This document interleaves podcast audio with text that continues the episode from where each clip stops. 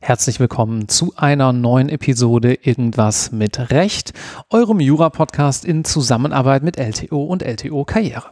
Mein Name ist Marc Ohrendorf, das hier ist bereits Episode zweiundsiebzig dieses Podcasts und heute freue ich mich ganz besonders über ein Thema zu sprechen, was vielen von euch noch unbekannt sein dürfte, nämlich Baukonfliktmanagement. Und darüber spreche ich mit niemand anderem als dem ehemaligen Richter am Bundesgerichtshof, Professor Stefan Leupertz. Hallo.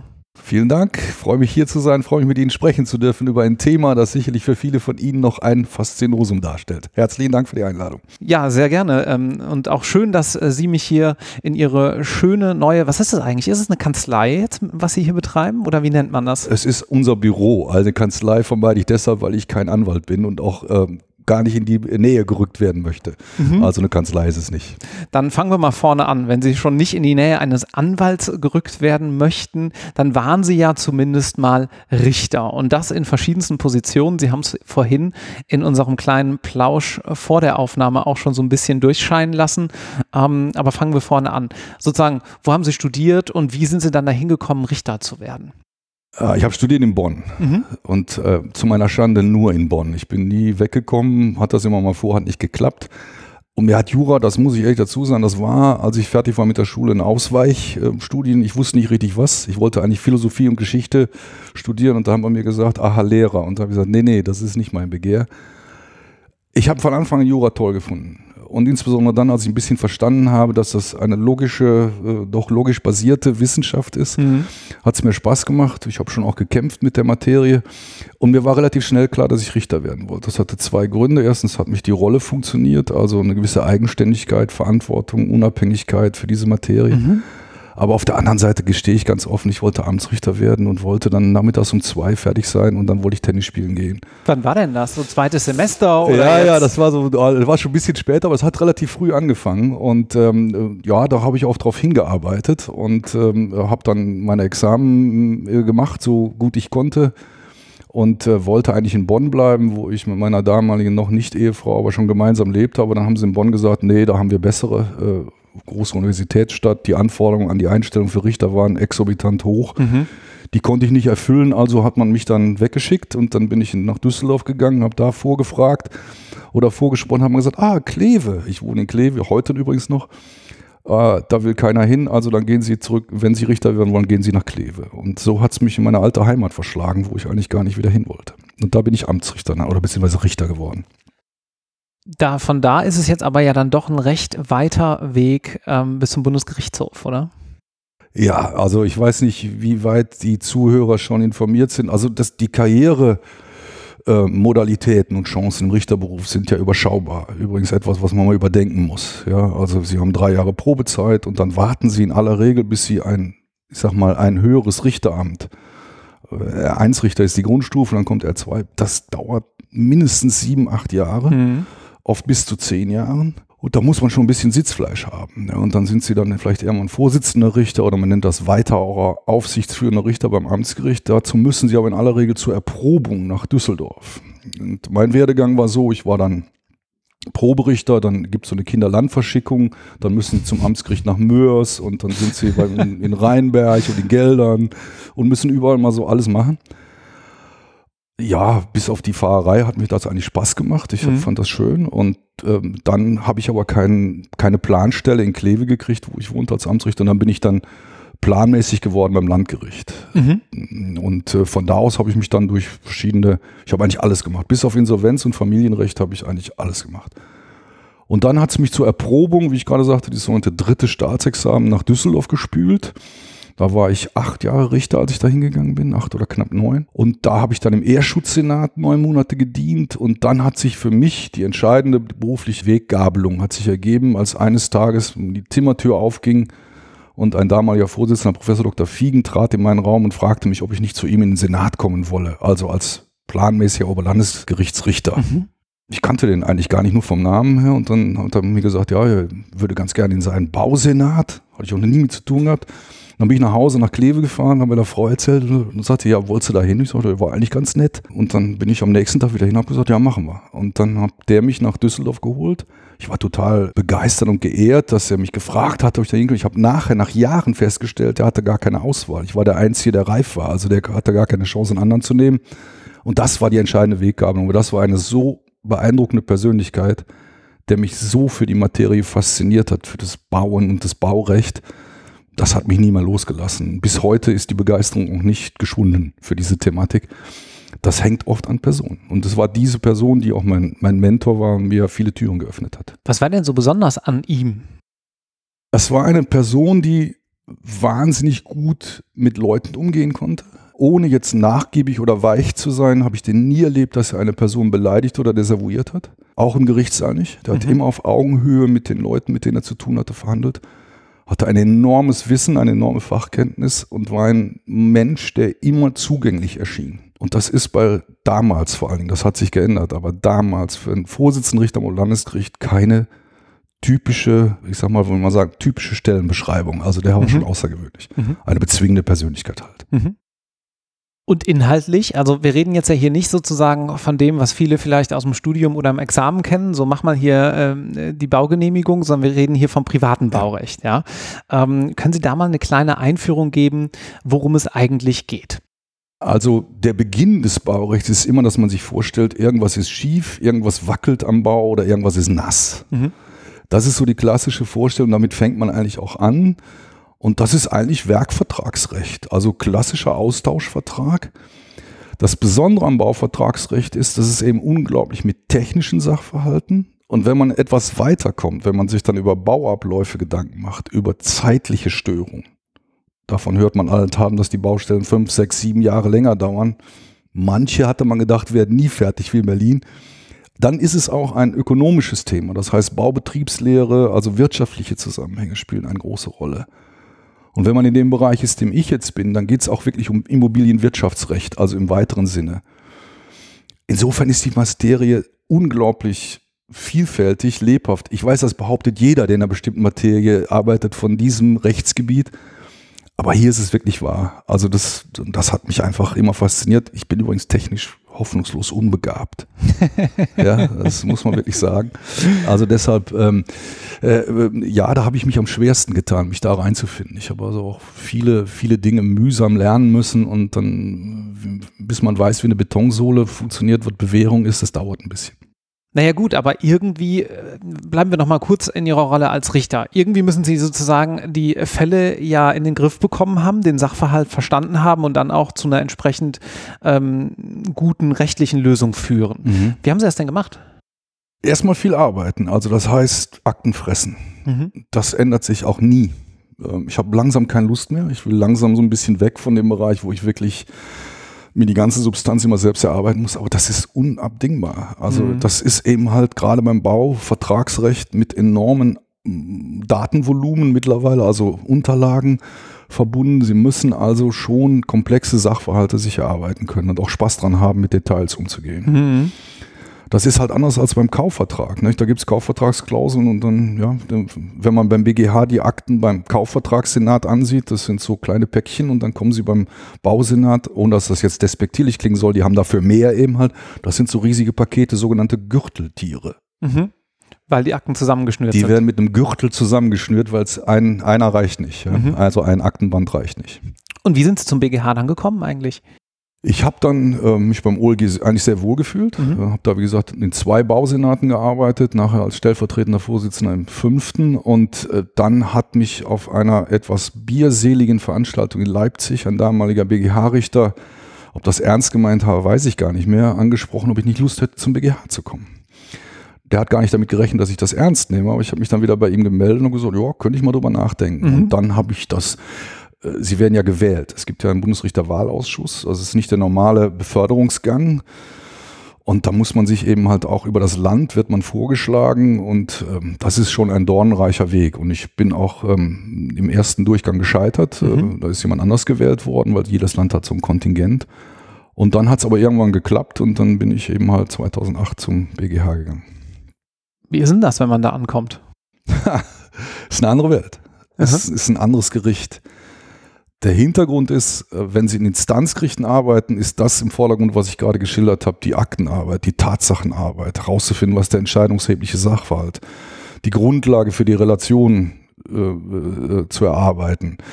Das, der B G H ist ein reines Rechtskontrollgericht. Ja? Also da, da müssen Sie den Sachverhalt so nehmen, wie er ist, und mhm. Sie bewerten ihn rechtlich. Mhm.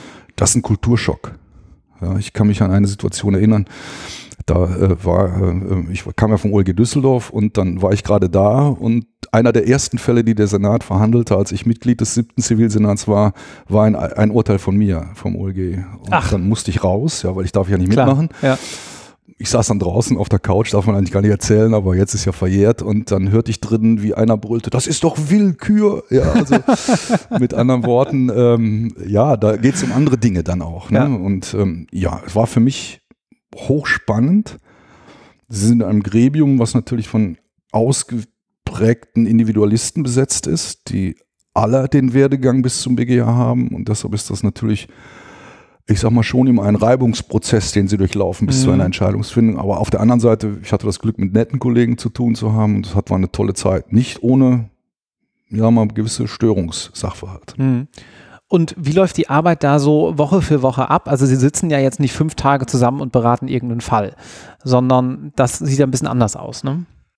Da macht man sich gemeinhin falsche Vorstellungen. Also erstmal, fünf Tage ist keiner da, außer vielleicht des Vorsitzenden. Die meisten kommen einmal die Woche, mhm. der Rest wird zu Hause gearbeitet. Mhm. Manche kommen sogar alle zwei Wochen, wenn Sitzung ist. Aber das, man muss sich das vorstellen, die große, die überwiegende Anzahl der Fälle sind gar keine Fälle, wo sie sich mit der Sache beschäftigen, also mit dem Sachverhalt in der Materie, sondern es sind sogenannte Nichtzulassungsbeschwerden, die sich dagegen richtet, dass das Oberlandesgericht die Revision zum Bundesgerichtshof nicht zugelassen hat. Mhm.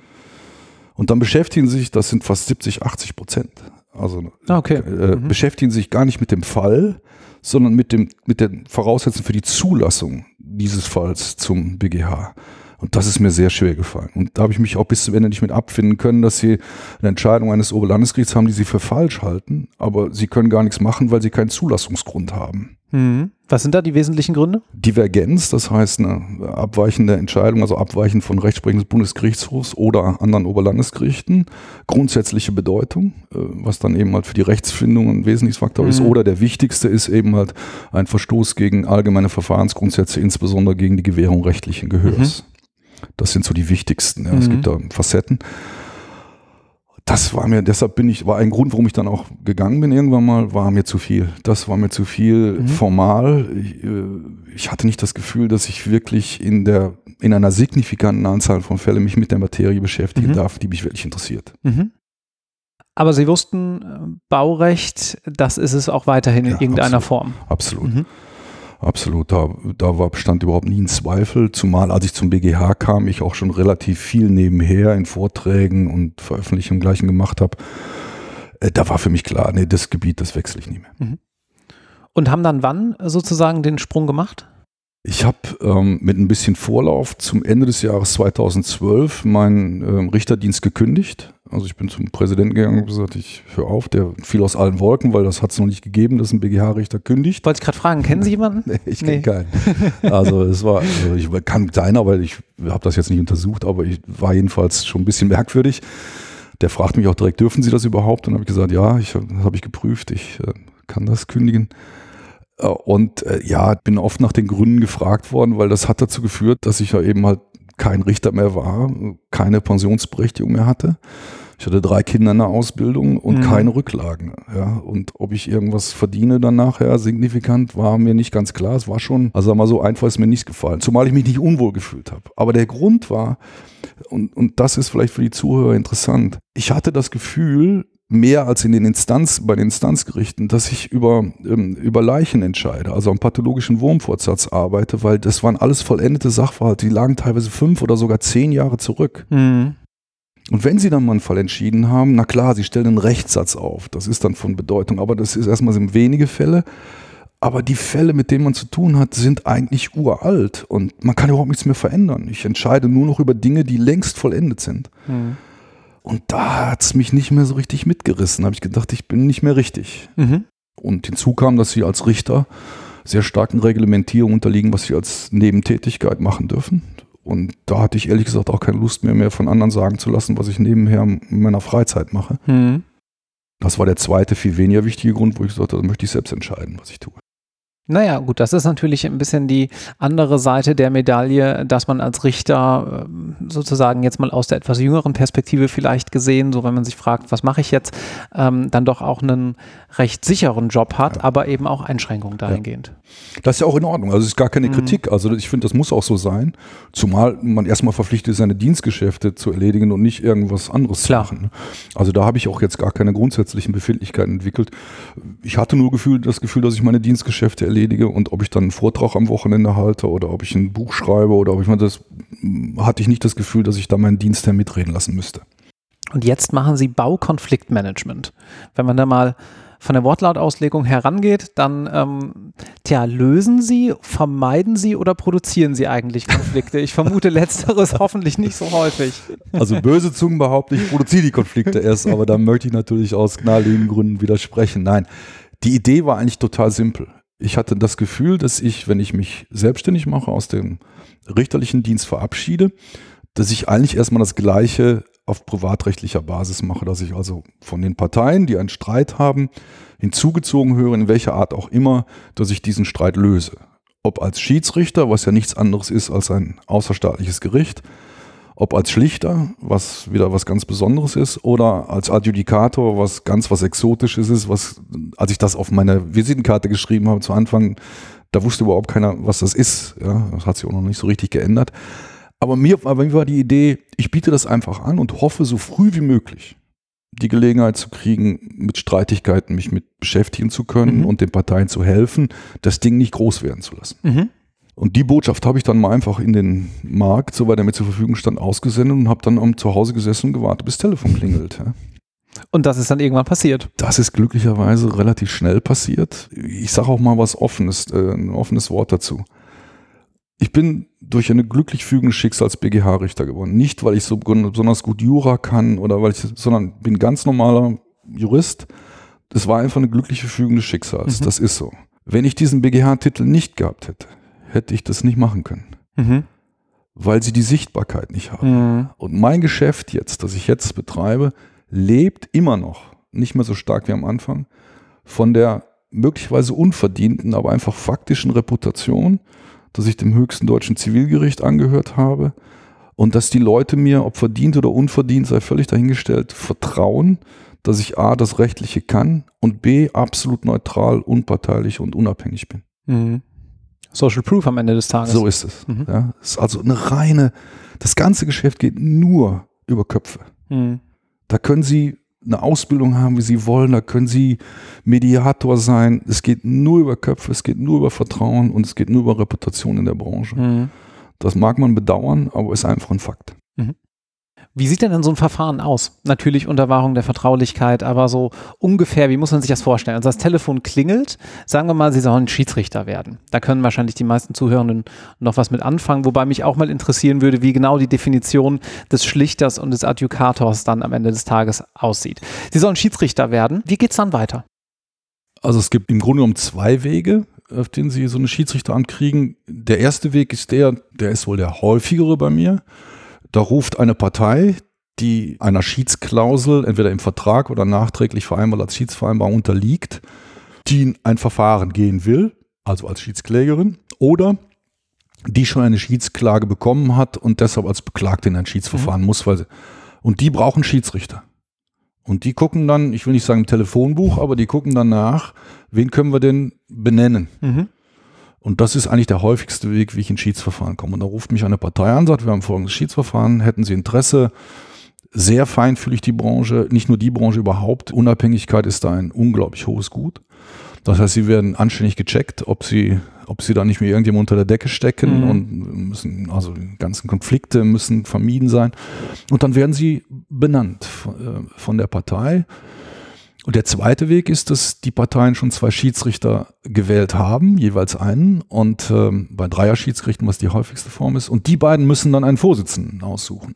Und das kann sie dann auch in den Vorsitz spülen, mhm. wo sie dann eben halt die Verantwortung haben, das Verfahren leiten und lenken zu müssen. Und zum rechtlichen Rahmen, das sind dann ähm, Schiedsverfahren, die gegebenenfalls nicht nur deutsche Parteien haben müssen, aber jedenfalls, wo deutsches materielles Recht anwendbar ist, oder? Ich habe auch einen signifikanten Anteil an internationalen Verfahren. Mhm. Da habe ich mich nicht drum gekümmert, weil ich glücklicherweise, mein Portfolio ist voll. Aber ich habe auch ganz gute Kontakte in die internationale Schiedsbranche, die nochmal ganz anders tickt. Mhm. Und äh, nee, ich habe auch Verfahren, die sich erstens in englischer Sprache abspielen und zweitens nicht nach deutschem Recht gehen. Mhm. Okay.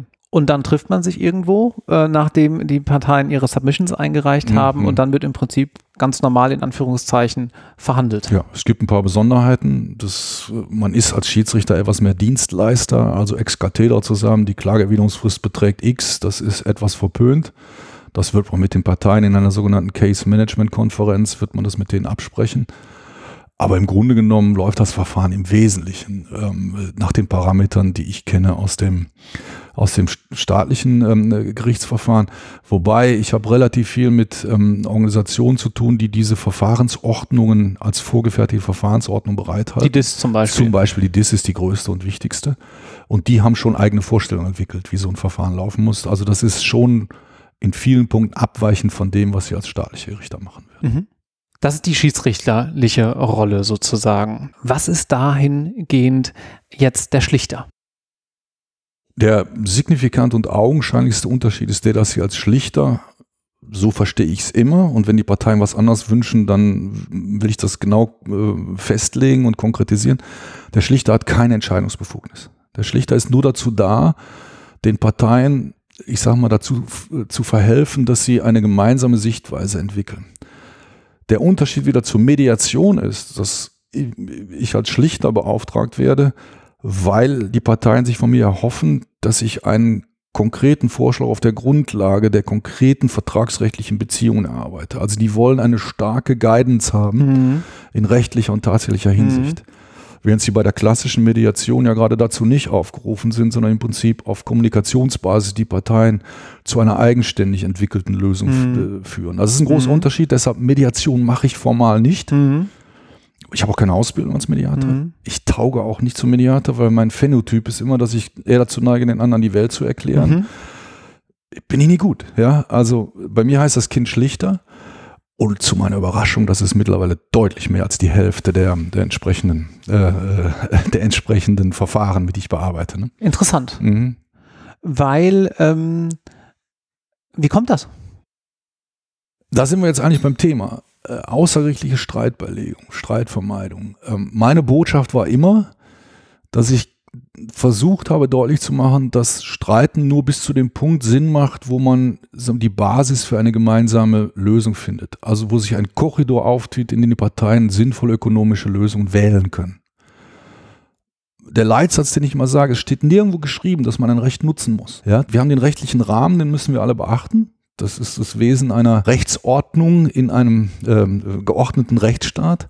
Aber es steht nirgendwo geschrieben, dass ich ein Recht nutzen muss. Und deshalb meine ich, wir machen einen grundsätzlichen Fehler, dass wir gerade in der Branche, die so disparat ist und so komplexe Zusammenhänge bearbeiten muss, dass wir uns bei der Abwicklung von Bauprojekten, gerade Großbauprojekten, viel zu stark von den rechtlichen Möglichkeiten leiten lassen. Meint das beispielsweise sowas wie, jetzt mal ins Unreine gesprochen, jemand sagt, pass auf, wir sind doch da im Recht, weil X Y Z, ja, das hat die und die Partei alles irgendwie mhm. verbaselt. Mhm.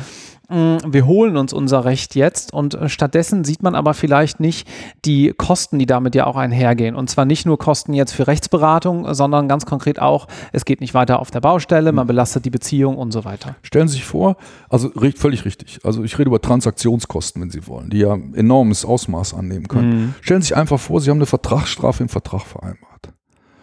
Wenn Sie jetzt die Vertragsstrafe ziehen während laufender Baumaßnahmen, dem anderen einen überbraten, dann hat er keinen großen Spaß mehr daran, Ihnen die entsprechende Qualität mit allen ihm zur Verfügung stehenden Mitteln. Der wird nicht happy sein. Mhm. Müssen Sie sich überlegen. Mhm. Ja? Sie müssen ja nicht ziehen. Sie können ja sagen, okay, komm, wir finden lieber eine Lösung und dann ist gut. Das sind so Dinge, die ich meine, da muss man erstmal unternehmerisch rangehen und nicht rechtlich. Und deshalb ist der falsche Ansatz, die Dinge immer von den rechtlichen Möglichkeiten zu denken. Und wenn man das auf das Verfahren runterbricht, dann ist die Schlichtung ein unglaublich wirkmächtiger Ansatz, genau das zu tun. Die Schlichtung ist bei mir in vielen Fällen wird die veranlasst durch eine unterschiedliche Vorstellung der Parteien, was der Regelungsgehalt ihrer vertraglichen Absprachen ist. Mhm. Das ist im Bau eben mal sehr kompliziert. Ja, das ist Vertragsauslegung, hundertdreiunddreißig, hundertsiebenundfünfzig B G B.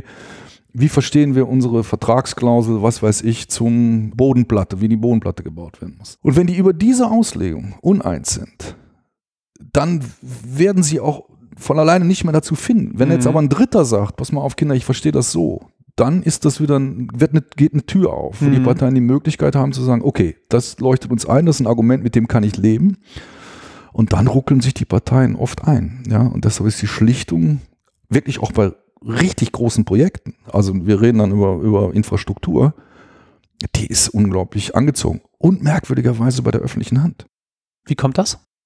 Folgendes, ich hoffe, dass das nicht zu langatmig ist, wenn ich das erzähle und nicht zu langweilig für Ihre Zuhörer.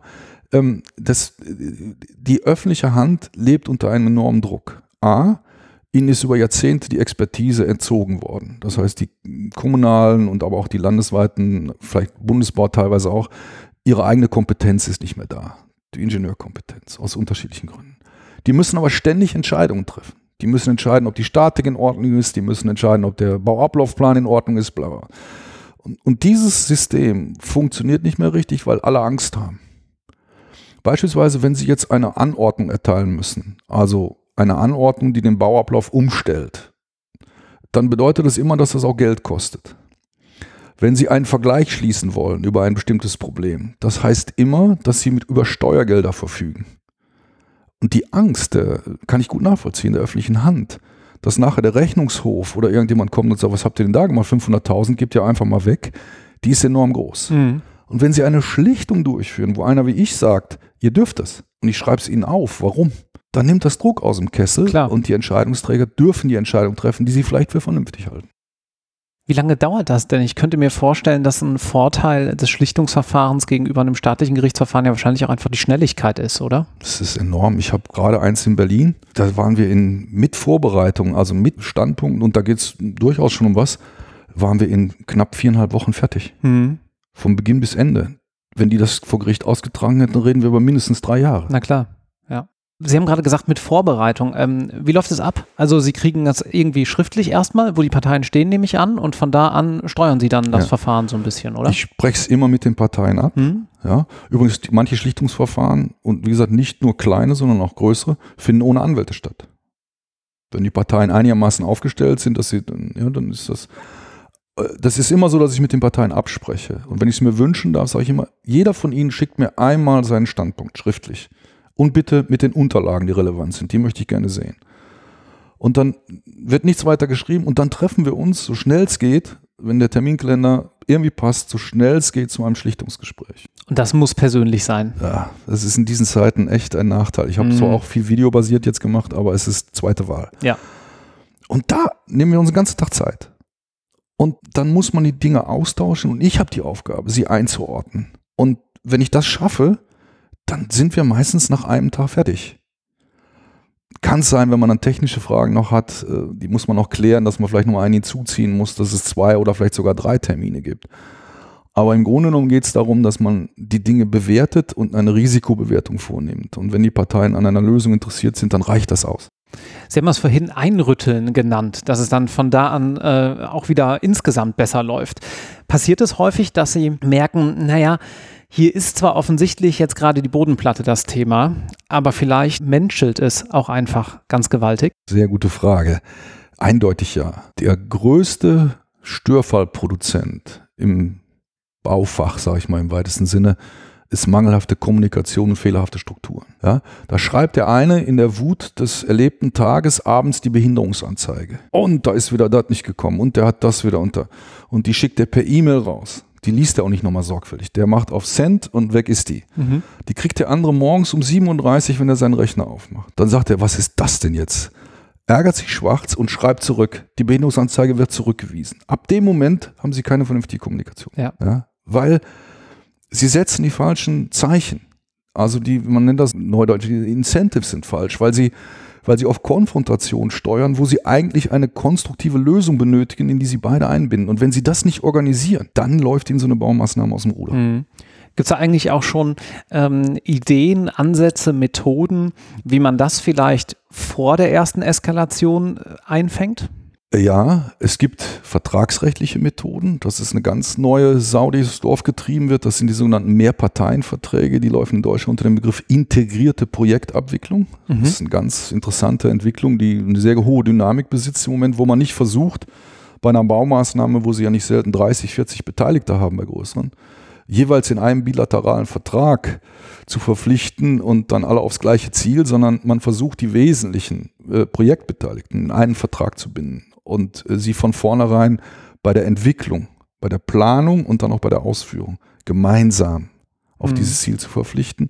Das ist zu komplex, das hier zu, äh, zu erklären. Aber das ist natürlich ein unglaublich wirkmächtiges Tool, weil die Botschaft lautet, du verdienst dein Geld, wenn du alles Mögliche tust, damit das Projekt erfolgreich wird. Mhm. Wohingegen die Botschaft in den klassischen Vertragsbeziehungen lautet, du verdienst dein Geld, wenn du deine ökonomischen Interessen bestmöglich vertrittst. Das ist ein himmelweiter Unterschied. Weil es nicht nur so eine, ich sag mal, Struktur von oben nach unten ist, die dann immer feingliedriger wird, sondern eher eine Netzstruktur. Genau, es ist eine Netzstruktur und vor allem die Verpflichtung aller ist auf das gleiche Ziel gerichtet. Mhm. Und ihre Verdienstmöglichkeiten sind nicht an die clevere Ausnutzung ihres Vertrages, sondern sind an die zweckentsprechende und erfolgreiche Verwirklichung des Projekts geknüpft. Mhm.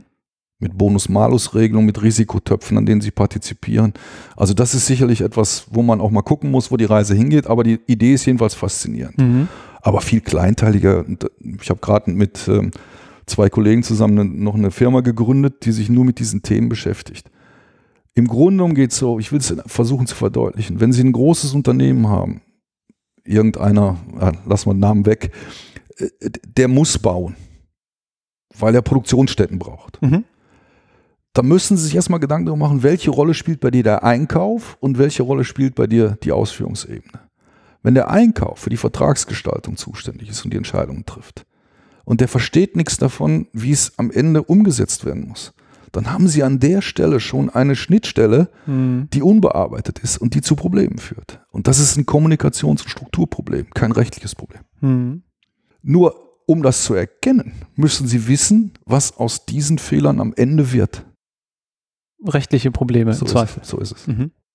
Das ist aber doch mal ganz schön zu hören, dass beispielsweise, na, was heißt beispielsweise, dass in diesem konkreten Fall wirklich mal auch die Kommunikation, die ja doch ein wesentlicher Teil des juristischen Schaffens ist, und fast in allen Berufen, die wir ja auch hier im Podcast beleuchten, dass die sozusagen hier das Tool ist und ähm, was dann auch zum Erfolg führt, ne?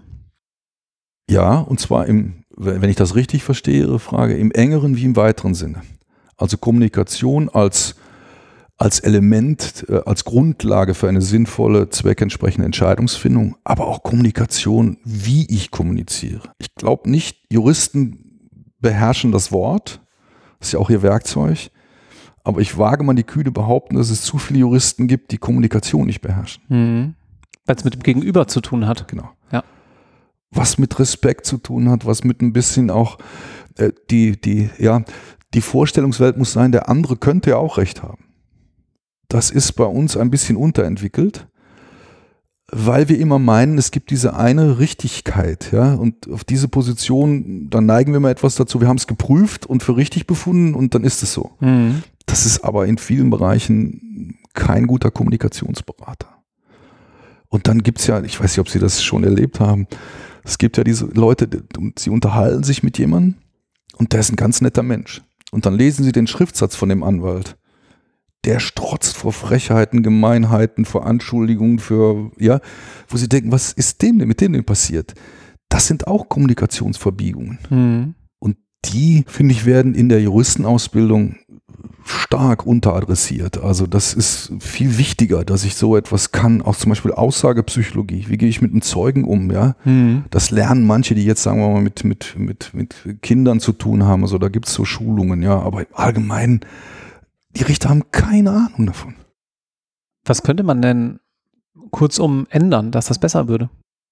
Also ich könnte mir, ich habe Kontakt zu einer ähm, Psychologin, die sich sehr stark mit Kommunikation beschäftigt und die könnte Ihnen schon relativ leicht erklären, wie man mit Handwerkszeug, Kommunikationshandwerkzeug die Dinge, ich sag mal, fachlich kompetent angeht, was nicht sowieso aus dem Bauch kommt, ja, also das, man, man darf sich auch nicht verbiegen. Aber zum Beispiel, ich habe mal einen, so, eine, so eine Veranstaltung mitgemacht, wenn man Vernehmungspsychologie, das ist schon äh, mehr als nur Gelaber. Also das, das hat schon Hand und Fuß, mhm. äh, wenn man sich damit mal beschäftigt. Ja. Mhm.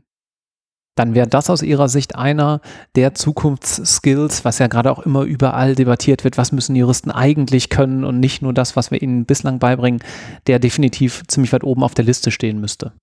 Ich würde sagen, ja. Es, also es bleibt immer noch dabei, so viel Traditionalist, äh, Traditionalist bin ich. Erstmal müssen sie dann die Materie beherrschen für einen guten Juristen. Aber gerade in dem Bereich, in dem ich tätig bin, ist das, das die, die Kommunikation, die ist schon ein wichtiger, ein wichtiger Faktor. Und äh, da können Sie mit den klassischen Instrumentarien relativ äh, wenig machen. Hm. Bevor hier irgendjemand jetzt dumm stirbt und wir das hinten runterfallen lassen, muss ich nochmal ganz kurz ja, zurückkommen auf den Adjudikator. Mhm. Was ist denn das? Adjudikation oder im, das ist eingedeutscht, Adjudication ist das Wort aus dem angelsächsischen und äh, angloamerikanischen Raum, ist ein Zwischending zwischen Schlichtung und äh, voll ausgebildetem Schiedsverfahren. Ist auch außerstaatlich, also außerhalb der staatlichen Gerichte. Und der Sinn der Adjudikation ist, eine vorläufig bindende Entscheidung herbeizuführen. Also nicht wie bei der Schlichtung die Sache in der Schwebe lassen, ihr müsst euch einigen. Wenn die sich nicht einigen, dann gehen wir nach Hause, war erfolglos. Sondern Adjudikation gibt dem Adjudikator die Möglichkeit, eine vorläufig bindende Entscheidung zu treffen. Warum ist das ein wirkmächtiges Tool? Wenn Sie sich einen Bauprozess vorstellen, der ja leicht drei, vier, fünf Jahre dauern kann, dann wollen Sie unbedingt vermeiden, dass Ihnen die Baustelle stillfällt, also der Bauablauf gestört wird, und Sie wollen die Liquidität des Unternehmers sichern. Der ist vorleistungspflichtig, der ist darauf angewiesen, dass er regelmäßig Geld bekommt, sonst geht ihm die Luft aus. Mhm. Und die Adjudikation soll eben sicherstellen, dass diese beiden Dinge nicht in Schieflage geraten, weil sich die Parteien an einem Punkt verhaken, den sie nicht einigen können. Völlig wertweich, weiß jeder, ist Elbphilharmonie. Da hat man anderthalb Jahre über ein technisches Thema gestritten und nicht weitergebaut. Mhm. Das darf nicht passieren. Mhm. Und Adjudikation, da vereinbaren die Parteien, das ist ein neutraler Dritter innerhalb kürzester Zeit, und die Fristen liegen bei mir in meinem Portfolio zwischen neunundzwanzig und fünfundsiebzig Tagen, egal was es ist. Mhm. Völlig wurscht. Mhm. Da wird von Antragstellung gerechnet bis zur Entscheidung. Da wird entschieden, der Streitfall, den ihr uns vorgetragen habt, der wird so oder so oder so entschieden. Und daran müssten sich die Parteien, in aller Regel in den Verträgen, die ich habe, bis zum Abschluss der Baumaßnahme halten. Sie können gegen die Adjudikationsentscheidung einen Widerspruch einlegen, sich vorbehalten, das überprüfen zu lassen, können dann nach Abschluss der Baumaßnahme zu den staatlichen Gerichten gehen. Dann geht es aber nur noch um Sekundäransprüche, sprich um Schadenersatz. Mhm. Was ja ein ziemlich cleveres Instrument ist, weil man sozusagen, wir hatten es eben schon mal genannt, die Transaktionskosten erstmal gering hält, es geht weiter und dann nachher, ja, wissen wir alle auch, wie es ist, ähm, mhm. geht es vielleicht auch nochmal in die andere Richtung auf dem Bau und am Ende ist man ein bisschen glücklicher, als man in der eigentlichen Situation vielleicht auch gewesen ist. Ja. Absolut. Das Problem ist, man darf das nicht unterschätzen, das ist Rough Law. Mhm. Es erzeugt eine Bindungswirkung und wenn man dafür nicht gerüstet ist, dann kann so ein Adjudikationsverfahren auch ein Bumerang werden. Also das ist anspruchsvoll. Mhm. Wenn bei mir diese Adjudikationen hochpoppen, das sind meistens so Stand-by-Adjudikationen, wo ich also für die Baumaßnahme sozusagen beigestellt werde und auf Bedarf dann, zack, äh, muss ich dann eben mal tätig werden, äh, dann sind sie auch wirklich rund um die Uhr mit diesem Verfahren beschäftigt. Und ähm, da müssen die Parteien auch darauf eingestellt sein, dass das eben halt doch anspruchsvoll ist. Ist das nicht... dann, und vielleicht äh, wird es ja so jetzt ganz rund, ist das nicht dann auch befriedigend, weil man gegenüber beispielsweise einer Tätigkeit am Amtsgericht mal so richtig tief in so einem Verfahren drin ist und man so richtig jedes Detail kennen kann? Für mich persönlich ja, mhm. wobei ich immer meine, dass die Detailtiefe, und das ist der Vorteil des Adjudikationsverfahrens gegenüber dem Schiedsverfahren, geht manchmal zu weit. Das ist übrigens eine generelle Wahrnehmung, aber die ist im Baugeschäft wahrscheinlich besonders ausgeprägt. Wir haben den Hang, und das ist im Rechtssystem begründet. Wir haben die Meinung, es gibt eine rechtlich gerechtfertigte arithmetische Genauigkeit. Ich will Ihnen ein Beispiel geben. Stellen Sie sich vor, Sie haben einen Bauzeitenclaim, also einen gestörten Bauablauf mit multiplen Störungen. Wenn ich, die Details der Rechtsfindung sind da sowas von kompliziert, das versteht kein Mensch mehr. Ja, also gibt es eine Rechtsprechung zu, ich weiß nicht, die füllt ganze Bibliotheken. Und jetzt machen sie das und dann hat der eine einen Gutachter, der kostet hundertzwanzigtausend Euro und der andere einen Gutachter, der macht einen Bauablauf, der kostet hundertzwanzigtausend Euro. Das Gericht holt ein drittes Gutachten ein, um rauszufinden, wie ist es wirklich. Und dann kommt am Ende raus, der Anspruch beträgt drei Millionen siebenhundertfünfunddreißigtausendsiebenhundertdreiundzwanzig Komma dreiundsiebzig Euro. Das ist doch völlig irre. Beim gestörten Bauablauf weiß niemand, wie die Zusammenhänge jetzt tatsächlich genau waren und wie sich das ausgewirkt hat. Das ist eine völlige Illusion. Und wir tun aber so, als wenn es diese eine Zahl gäbe. Und darauf verwenden wir eine enorme Energie mit wahnsinnig hohen Kosten. Es geht aber nur um einen Korridor.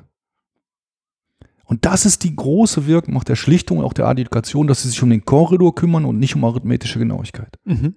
Und falls äh, Zuhörende das jetzt besonders spannend finden, was könnte man tun, wenn man in Ausbildung, in Referendariat, vielleicht im ersten, zweiten, dritten Berufsjahr ist und sagt, ha, eigentlich würde ich da irgendwann auch gerne mal reinschnuppern oder da mal in die Richtung mich entwickeln?